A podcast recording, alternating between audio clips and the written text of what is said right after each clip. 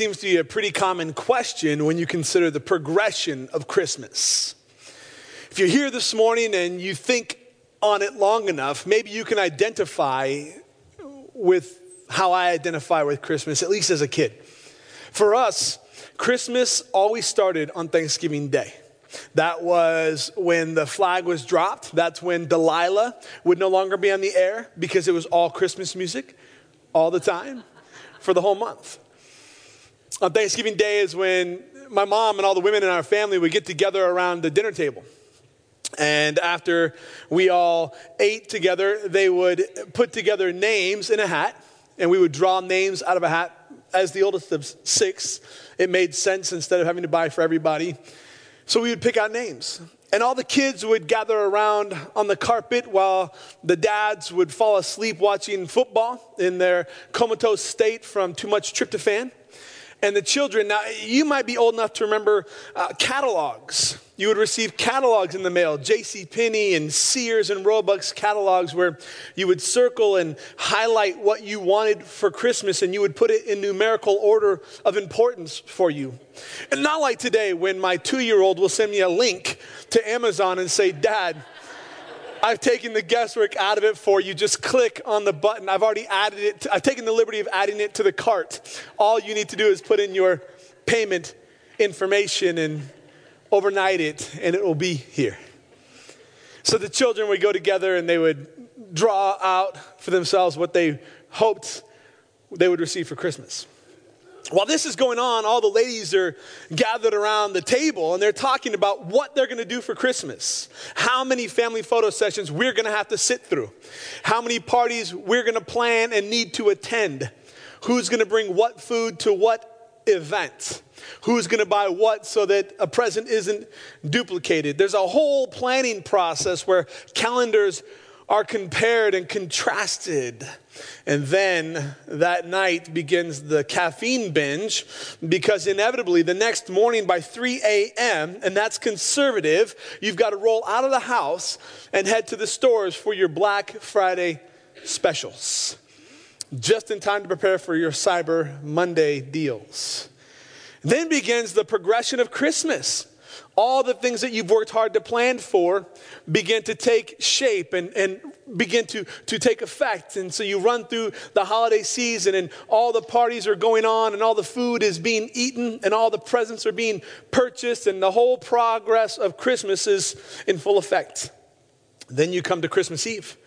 And if you're a part of my family or in my house, you know that Santa is going to show up and is going to give you pajamas because that's what Santa does. Gives you just enough, but doesn't uh, want to give, you know, your parents don't want to give credit for everything that they did, all the work that they did. And so Santa gives you the pajamas the night before. Christmas morning wakes up and and being a father of six as well, my kids generally sleep in the same room. And for some reason, I can't wake them for school. But on Christmas Day, getting up at 5 a.m. is no problem at all. they wake up and you have to deadbolt their door from the outside in and put up she- and the reason guys is because we didn't put enough forethought into building the presents before christmas eve and so we've been up all night putting together the toys that our wives have been after us about putting together for the weeks before but we've always somehow put it off and then there's the wrapping. When the door opens up, it's like the greyhound race. The dogs are in full effect. They're just sprinting the stairs and they're taking the corners at, at speeds that you did not know were possible in two year olds. There they gather around the tree, and if you're a good parent, you make them wait. I mean, you make them wait a long time, and you, you read the Christmas story and you focus on what Christmas is all about. And in my house growing up, one of us would always end up playing Santa Claus, where you would take and you would disseminate the Christmas presents based on the name on the tag. But you would always start by age, which made incredible sense sometimes, where the youngest ones would just rip into the presents and play with the box and leave the toy over there. But maybe you're like my mom.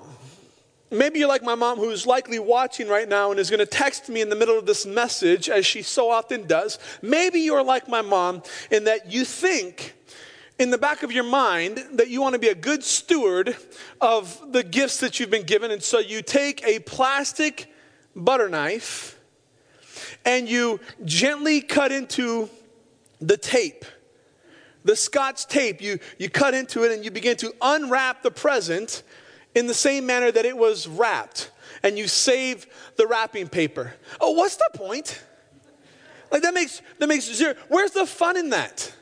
I, I don't. It takes way too long. You're never. It, it, just there's a pile of wrapping paper that by the time anyway. That's a whole other story for a whole other message. But maybe your living room looks something like what my living room looks like, which is somewhat depicted here on the stage today. What you're left with is remnants of the Christmas holiday. Empty boxes and toys that you don't see are there because the wrapping paper is over them. And so when you step on paper, you end up almost killing yourself on the plastic. And the kids are already on to the next thing. And you, you look at this the day after Christmas, and all the, the work that went into making the meals has now become one great big casserole.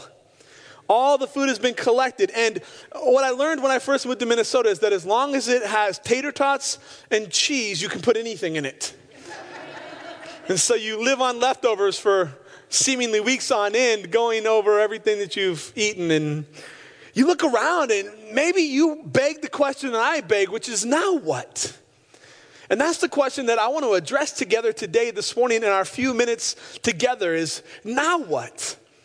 We started this journey, this series entitled This Christmas five weeks ago with the intention of looking at Christmas a little bit different. We run the risk of being swept up in motions that we go through year after year if we're not intentional to think about what it is we're doing. And so this series was designed and set up to cause us to reflect on traditions that we might otherwise miss and to put some more thought and intentional effort into why we do what we do. In week one, we looked at a message that I entitled Because Lights Matter. We talked about the importance of lights and how Stacy, for us and our family, wanted lights up this year. And she went to great lengths to ensure uh, that I would do them. And we talked about how when you put lights on or you drive around and look at lights, that we should look at the, the and we looked at the message in, in Matthew, Jesus, Sermon on the Mount, when he says, Look, you're a, you're a light like a city on a hill. Nobody lights that to put it under their bed or to cover it up, but it's used. And the Greek word there is, is, is the same word that we get photograph from. It's used to capture the true image of Christ. That as a light bearer, as an image bearer, we're responsible for capturing the true image of Christ in how we live our lives. And so I challenged us that every time we saw lights this Christmas or turned our lights on, that we would remember what it means to be the light of the world. In week two, we gave a message entitled Prepared to Give. We talked about the premise that every year it seems that we, uh, we budget for getting the perfect gift and we search out the best place to buy the perfect gift. We compare and contrast prices and locations and we research. And we'll be intentional about listening to what people want, all in search of the perfect gift. And then we get that perfect gift and we'll wrap it and we have these intentions or the expectations that come with giving the perfect gift. And I challenged us to think about what it would look like if we were prepared to give to God. And there was four specific ways that we are called to be prepared to give to God. The third week, my friend Chris Harrison flew in from Houston, Texas, and he gave us a message entitled Christmas has a name, and that name is Jesus. And his challenge to us was to really rethink the word Christmas or the name Christmas and what it means to us, the grace that comes along with God's gift to mankind, the incarnation of God in human flesh. Then last week, on Christmas Eve, uh, the message title was Christmas is Ruined. And if you were here, You'll remember that I, I talked about how my eight year old daughter Ryan was doing her level best to take the ornaments that my two year old Brienne kept getting into and would hang them higher and higher on the Christmas tree to the point where she accidentally hung one too high, leaning over the tree too far, grabbed the branch, and pulled the entire Christmas tree over on herself.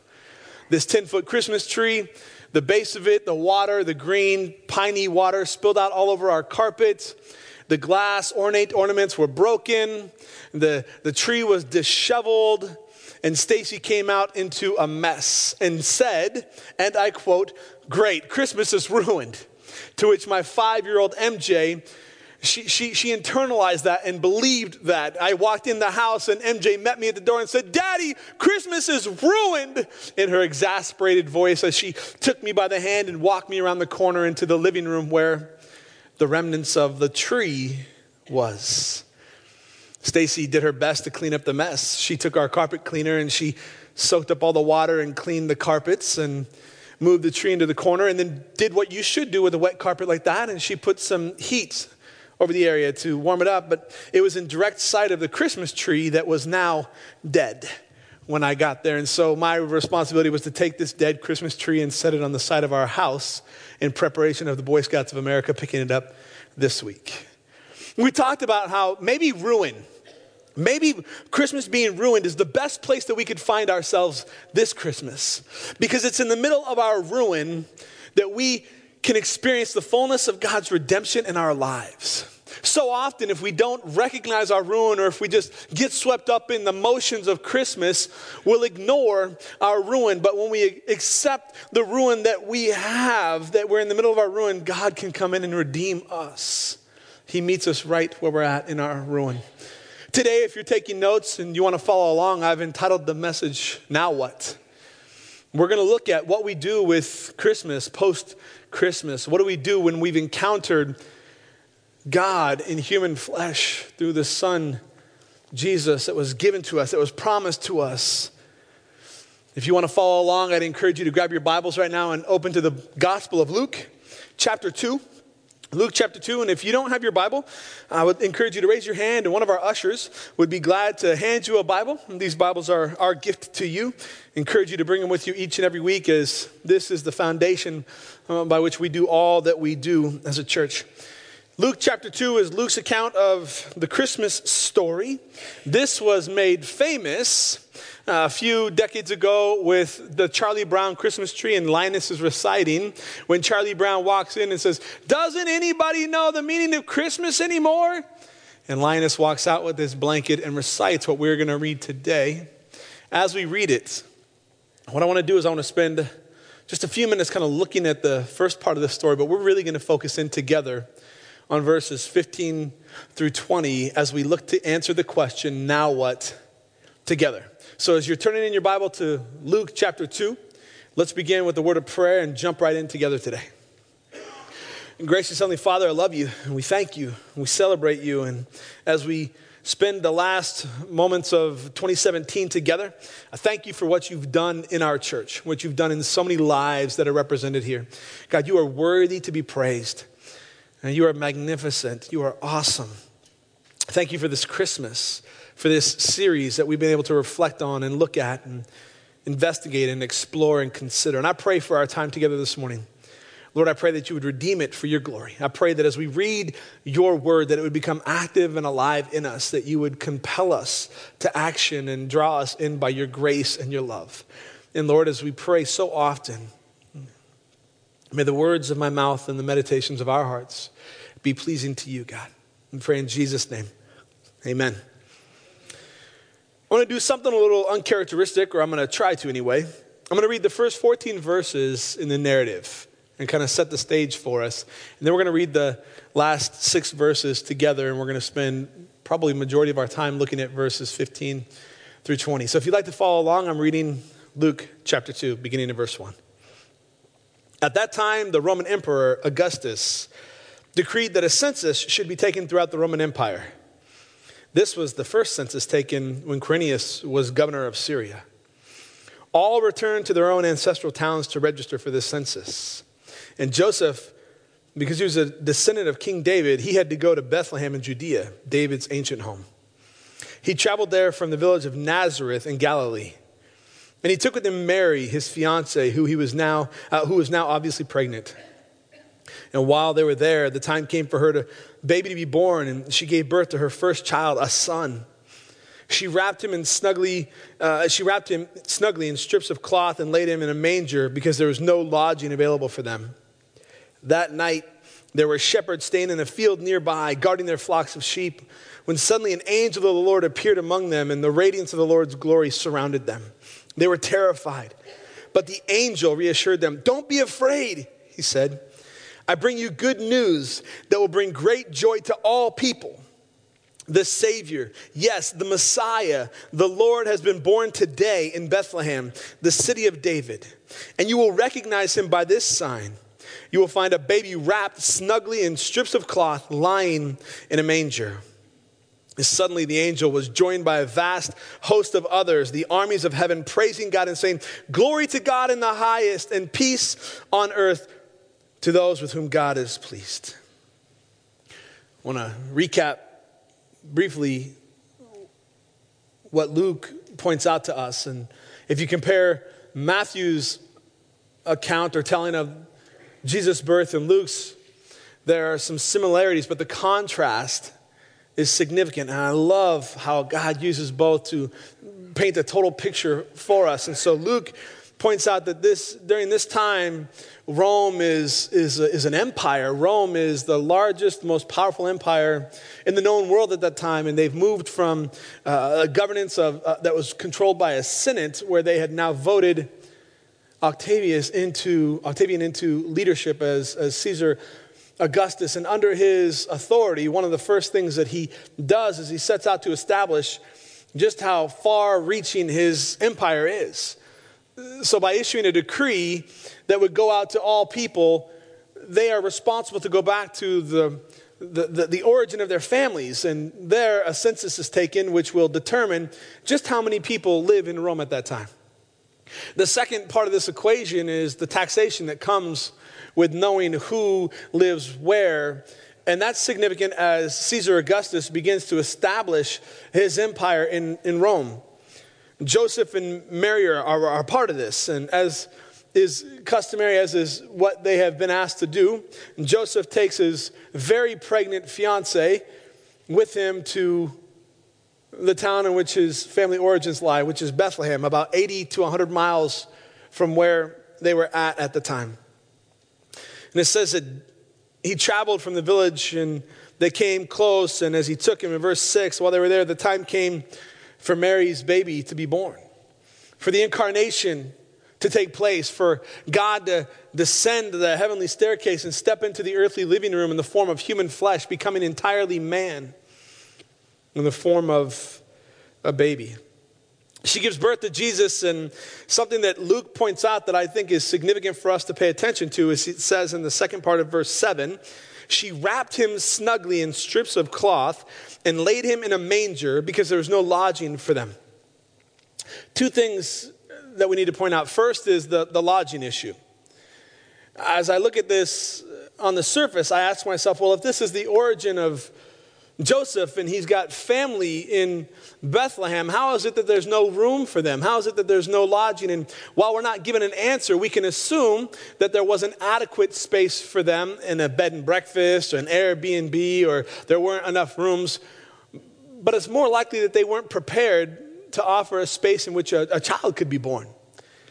And so they go, and, and if you look at Matthew's account, it talks about there's no room for them in the inn or no lodging in a space. And so it seems then that there was a, there was a, a residence there, a space that you and I might liken to a, a, a hotel today where you would go and you could stay uh, for a period of time in a community that wasn't necessarily your own while you were passing through or while you were there. And as Mary and Joseph go into the inn, there's no lodging available for them. And so we look at this according to culture, and it's painted this picture of a stable, a wooden stable, and hay and straw on the ground and this manger and nativity scene with the animals and Mary and Joseph. And some of that, at least conceptually, is very accurate, but it's more likely that they went to uh, the side of a, a, cavern that had been carved out and it was dark and, and it would have been a place where the animals would have fed and where they would have bedded down and so there, Mary and Joseph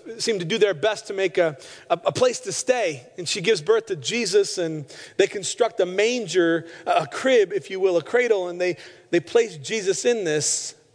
What I love is the detail that Luke gives about wrapping Jesus in cloth. It lets us know the kind of affection and love that Mary has for her child. Now, you have to pardon my language, and I certainly don't mean to be uh, crass. But it would be understandable, at least to us conceptually, that it might be a little hard to care for what some might consider a bastard child. That this was God's son, but for this young lady, this young woman, her reputation has been put on the line. Joseph's reputation has been put on the line. God has seemingly chosen the least of these. And now this, this, this young girl is giving birth to this child. Is it or just her responsibility to, to care for him? Or what, what's her role in, in the equation of Jesus and God's economy? And as Jesus is concerned, what is her obligation? What is her role? Well, there's a storge kind of love in the original Greek language, which is an affectionate kind of love that a mother or a father would show to their child. And it denotes a lot of different things that go along with that kind of love. And the fact that Luke points out that Mary wrapped him in cloth. This is significant culturally because this is a sign, this is a telltale sign of an affectionate kind of love that a mother would have for her child.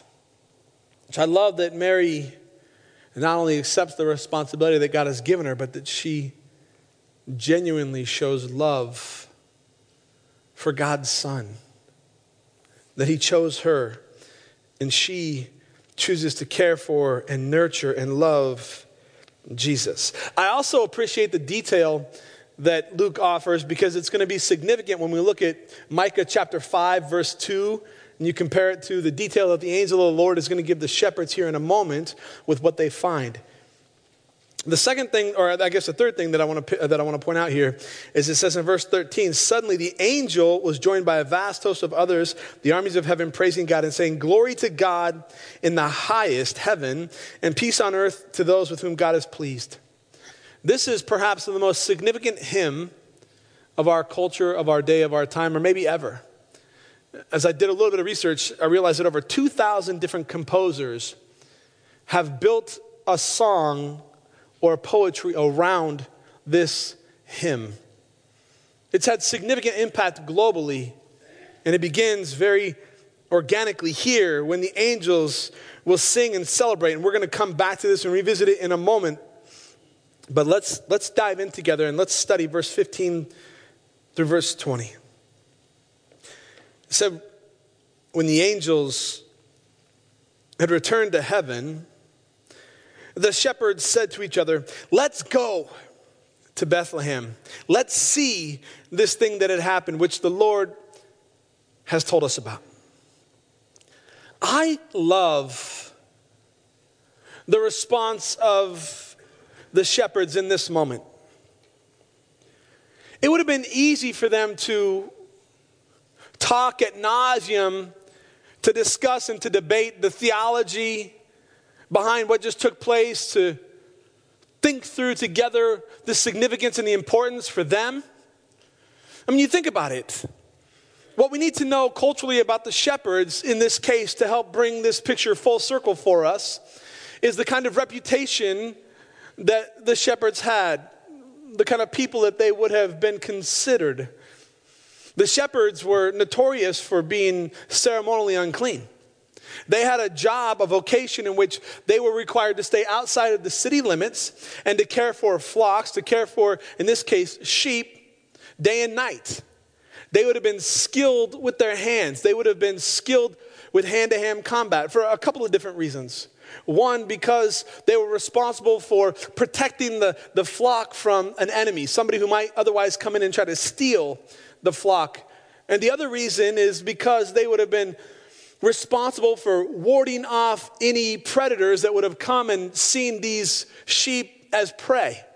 They would have had to know hand to hand combat. We see this picture painted brilliantly when we think about King David before he was king. When his father sends him to the battle lines as the Israelites are challenging the Philistines, and the Philistines are challenging the Israelites, and Goliath comes out every day and he calls out David asks his brother, he says, What's going on? Who is this? Who is this Philistine giant that he would defy the living God?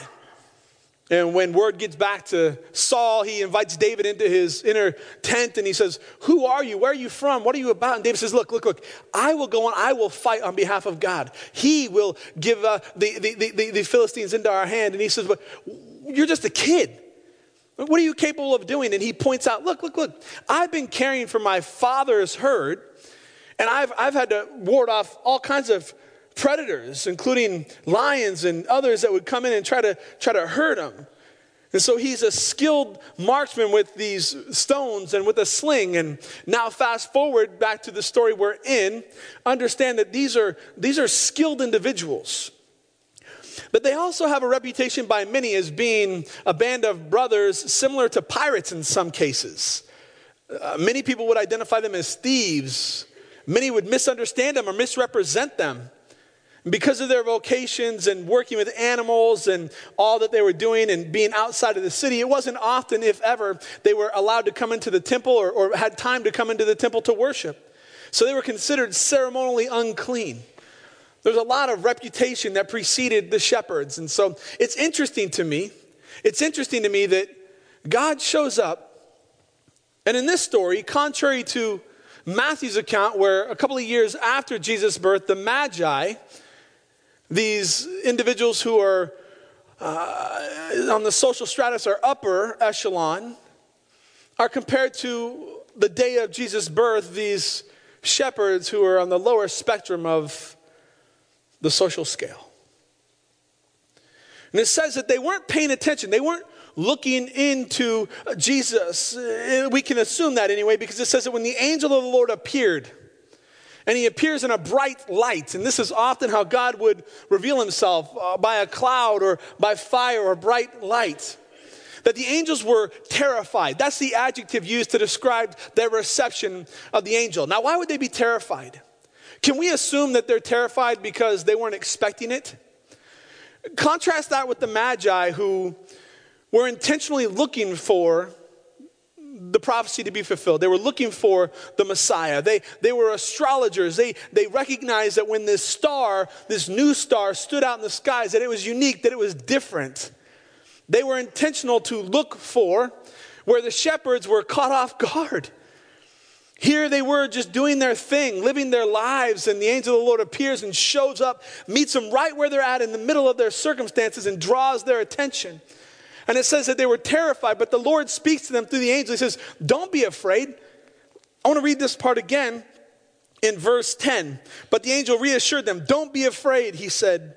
I bring you good news. And that word good news in verse 10 is the same word, root word that we get the word evangelism from. The gospel, the good news message that we are to share this kind of message with others. The angel here is the one who is doing the sharing, and this is, uh, uh this is going to be a precursor for what they then are, are asked to share. He says, Don't be afraid. I bring you good news that will bring great joy to all people. Now, maybe it's just me, but as I read this on the surface and I look at that word all, I ask myself why it is important to know that the Lord is sharing with the shepherds that this message is for all people. Notice God didn't choose to come to the social elite.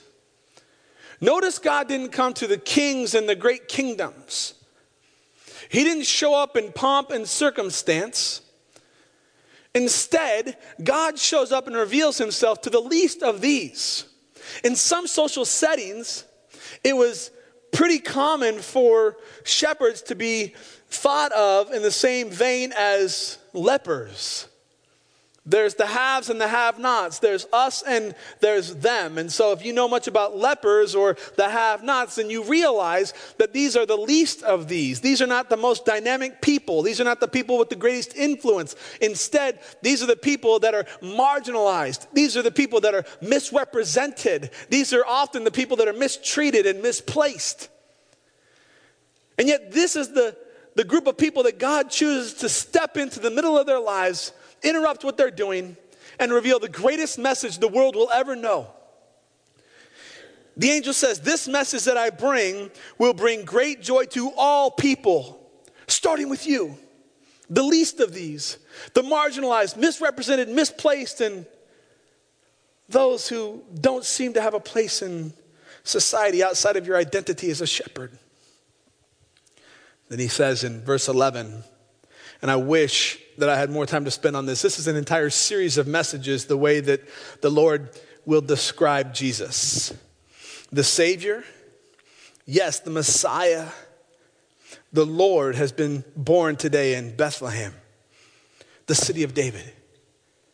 There's three different explanations of who Jesus is in this one passage the Savior, the Messiah, the Lord.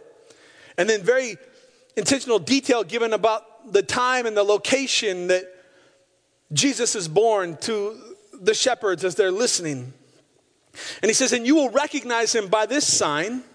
Now, this is a direct inference to Micah chapter 5, verse 2, if you want to cross reference this, this prophecy that is now fulfilled.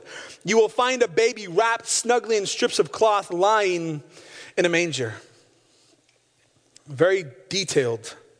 Suddenly, the angel was joined by a vast host of others in the armies of heaven, praising God, worshiping God, singing, Glory to God in the highest heaven, and peace on earth to those with whom God is pleased. When the angels had returned to heaven, the shepherds said to each other, Let's go to Bethlehem. Let's see this thing that has happened, which the Lord has told us about. I love that they don't get into some theological discussions or arguments about what this could mean. They don't sit there and try to extrapolate and pull things out of this or make it more than what it was intended to be. I love that they don't say, Now, what did you hear? Because this is what I heard, and begin to argue the next steps. Last year, I did something that is unique to, unique to me. I, I bought a Bible that was completely blank, and I decided to read it from different lenses.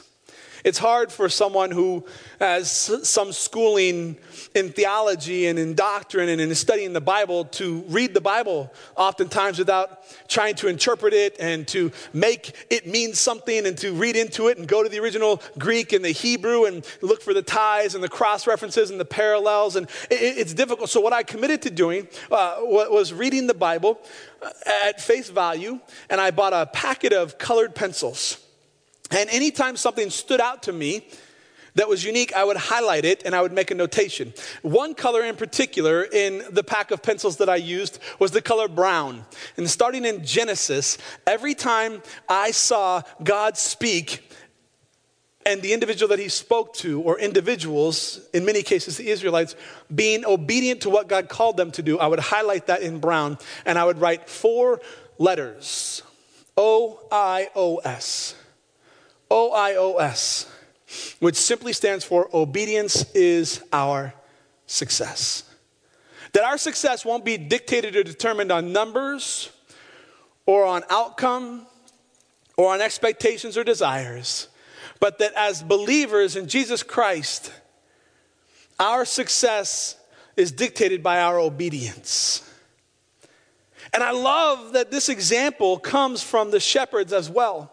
They didn't argue about what they saw or what it meant or what they were going to. They said, Let's go. Let's see. The angel of the Lord appears. God gives them a clear message and says, You need to get up off your backside and go because I've got a message. And I've got a message I'm going to give you. And not just for you, but I'm going to give you the message that you're going to take as a courier to all people. And the message is this it's the good news, it's the gospel. It is a glory to God in the highest and peace on earth, for God has come for all mankind. Now, that's an incredible message to give, and one might even argue that, that you would feel like you need to be prepared to go. I'll be honest, the church hasn't really done a great job of helping us all understand our role and responsibility with the gospel in our own lives.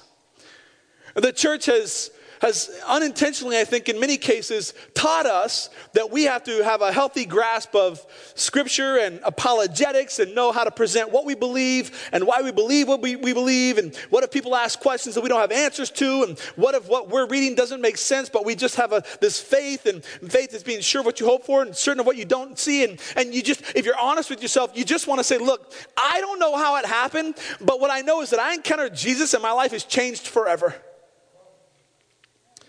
The shepherds didn't go through this and say, well, we need to enroll in seminary now. We've got to get in an education. And I'm not knocking it. Guys, if you know my story, you know I'm, I'm even in seminary right now so that I can continue to grow and get better and learn so that I can be challenged and refreshed and rebuilt. Because I'm only as good to the church as, as, as I'm allowing God to be in me and working in me. But we don't require a college education to go and be the witness that Christ has called you to be. I love the shepherd's response. They put everything on the line. Their livelihood was at stake. These are shepherds who are given responsibility to care for the flock. Now, I don't want to read too much into this, but it's interesting to me that Luke doesn't say that a majority of the shepherds went and that some stayed back to care for the flock. I don't pretend to know what they would have done with the, the flock, with their, with their employment, with their employers and their jobs. What Luke points out is that they got up and they said, We need to go and we need to experience, we need to see. In other words, they weren't concerned with the outcome, they were responsible for their obedience. They weren't concerned with the outcome. They were responsible for being obedient with what God had given them in that moment. And I question for each one of us this morning what is God clearly calling us to that we're more concerned with the outcome than we are the obedience? In other words, where do you need to be obedient in your life right now? Where is God impressing upon your heart that you need to systematically set aside everything you think you know and step out in total obedience to obey God and follow Him? It's the obedience of the least of these that changes the face of the world. Do you see that? Verse 16. I love how Luke describes how they went. It didn't just say they, they got together and went. They didn't stop off at 7 Eleven and grab some Slurpees and some snacks for the journey and map out their trip. And it says they hurried to the village, the village that they were told Bethlehem, and they found Mary and Joseph. And I don't think it would have been hard to find Mary and Joseph. You go with this kind of detail, can you imagine? You go into a small knit community, a small knit community with a story like this. Hey, listen, we're shepherds, and it's going to sound a little quirky, but the Lord appeared to us and said that we're going to find a, a, a, woman who was engaged to be married but wasn't quite married. She's carrying God's son. She actually gave birth. It's actually in a manger somewhere, and it's wrapped in cloth. You have any, any idea? This is a small town. They all know, I mean, yes, that way. So the shepherds, they hurry off to find this in, in verse 17.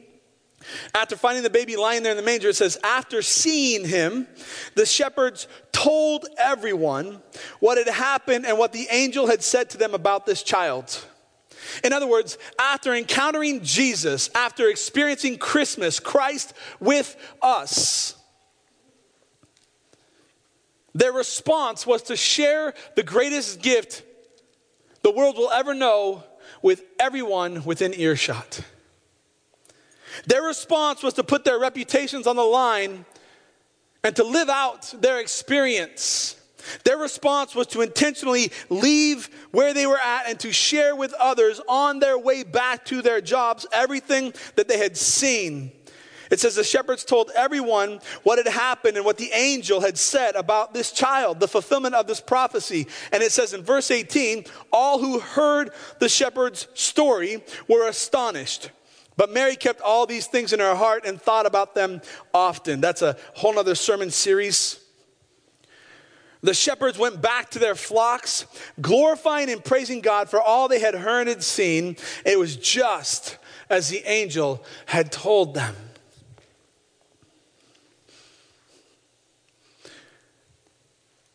The greatest platform that the shepherds took advantage of when communicating Christmas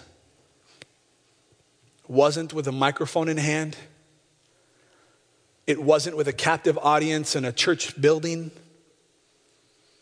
it wasn't with lights and the PA audio sound, it, it wasn't in a structured environment for worship. It wasn't when it was expected. That's the thing that you'll quickly learn if you don't already know is that a lot of people, even atheists and agnostics and people who don't don't readily acknowledge Jesus as Lord, as the incarnation, as the Savior of the world, will come to church around the holidays to honor their family or honor their loved ones or to go through the Christmas motions. And so it wasn't the, the, the shepherds who had this captive audience and took advantage of it. It says that as they left, and went back. They told everybody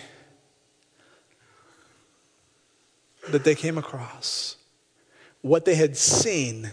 In other words, how it affected their life, as well as what they had heard, the testimony of the angel. The greatest platform that you and I have to share Christmas is the way we live our lives. The greatest platform that you and I have to clearly demonstrate Christmas is how we will spend our time,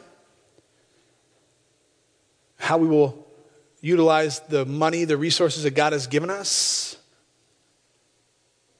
and the things that we will hold on tightly to and celebrate. It's so easy at Christmas for us to get swept up in the commercialization of Christmas. And I'm not faulting anybody. We, we, we were involved. We bought presents for others, we bought presents for our children. But what I want us to recognize is that this Christmas, if you're standing around and you're looking at the commercialization of Christmas and with Christmas over now, and here we are, the last day of the calendar year, and you're asking the question, now what? 2017 had all this. What is 2018 going to have? The greatest thing that any of us has to offer to God is our obedience. The greatest message that any of us has to share with others about Christmas is with how we live our lives. And not only with how we live our lives, but Luke is quick to point out that as the shepherds went back, they went back worshiping and praising God for all they had seen and all they had experienced. You see, in other words, when they encountered Jesus, their life was changed forever and it led to a life of worship or worthyship. Their life had more meaning. It was no longer about uh, cleaning the pens, although that was a part of their responsibilities. It took on different form, it took on different shape. When you and I invite Jesus into the equation of our lives, it doesn't mean that our marriage automatically looks different. It doesn't mean uh, on the surface that our jobs automatically look different. It doesn't necessarily mean that our finances look different. But what does look different is our outlook. What does look different is our perspective. What should be different is how we go about these things, not because of what is, but because of who is. And when we fully surrender our lives to Jesus because of all that He's done, when we see it, when we recognize it, and when we begin to live it out, God can use the most unlikely circumstances from the most unlikely people to give the greatest message that this world will ever know. And so, my question this Christmas is as you're standing around saying, now what? Now what? What do I do with this? My challenge is to be obedient. My challenge is to be obedient. If you're here this morning, there are going to be those of you, and I'm going to go ahead and assume, though I probably shouldn't, that the vast majority of you here this morning, if asked, would raise your hand and say, I have surrendered my life to Jesus Christ. I have made him Lord of my life. I have received him as my Savior. I recognize that he is the Messiah. He is Christ, God with us, and I, I have given my life to Jesus. The response then is found in Matthew 22 and in Matthew 28. The response to Christ in us, with us, for us, and through us is to love God with everything in us and to love our neighbors as ourselves, in our actions, in our attitudes, in our deeds. And the responsibility that we have is to take and to share this message in obedience with a dark world that is desperate for the light of Christ. When Jesus says, Go make disciples of all nations, baptizing them in the name of the Father, the Son, and the Holy Spirit, and teaching them to obey all these things, and surely I am with you always to the very end of the age. Jesus is reaffirming his last moments on earth, drawing parallels from his first moments when the angels would say, Go, because I've given a great message to all of you, and the angel ascends into heaven with the army, the heavenly hosts, and they go and they see, they encounter, their life is changed, and they leave there proclaiming Christmas, Christ with us. They went back to their places of employment, but they went back with a different purpose. They went back to their lives, but their lives looked different because of their encounter with Jesus. And when you have an encounter with Jesus, it will change your life forever. And when your life is changed forever, you have not only an obligation, but an incredible and a unique opportunity to share that change with others. Look, my kids got some cool presents for Christmas. And one of the things I've noticed is they have been really intentional about sharing with everybody what they got. MJ, my five year old, she got a pink ukulele. Yeah, I think she calls it her tutar. And she carries that thing everywhere. She wants to take it in the minivan where all seven of us are crammed in this small, confined space. And she wants to play songs from Frozen and The Lion King in this out of tune ukulele. And she shows every dad, can I take this in the store? Daddy, can I take this into Fernando's with me? Daddy, can, can I? She wants to share with everybody because she's so proud of this gift. And you know where I'm going with this, but it's going to be broken next month. Or she'll be on to the next thing. But we have a gift in Christ that changes and shapes eternity. We're called to have a childlike faith, and I just wonder what it would look like if we shared Christ with the same enthusiasm that MJ shares her ukulele, her pink ukulele. So this Christmas, my question is now what? What do you do with what you've heard? Father, I thank you for these moments that we've had together. December 31st, 2017. Thank you for the greatest gift that you gave us, and I thank you for the way that you use the least of these and the shepherds. Father, thank you for how you redeem, how you restore, how you equip, how you qualify, how you prepare, and how you send out. What is obvious is that our responsibility and our response must be obedience. And my prayer is that this Christmas, each one of us, that have heard your word this morning would step out in faith and as an act of obedience to share our faith. As we go, like the shepherds went back to their jobs, as we go to our jobs, may we be intentional about how we worship and how we share you. Your word says that when we work as unto the Lord, it's as though we're working unto God. It's an act of worship. And as we go back into our families, may we go with changed hearts and minds and lives and perspectives. Help us to see our husbands differently through your eyes. Help us to see our wives through your eyes. Help us to see our family members and our friends through your eyes. God, help us to see ourselves through your eyes, that when we go about our business, we will go through our business with surrendered lives and hearts full of gladness, rejoicing. Glory to God in the highest and peace on earth for all mankind. And I pray that you would use each one of us as instruments of your righteousness as we're faithful to share your glory. Amen.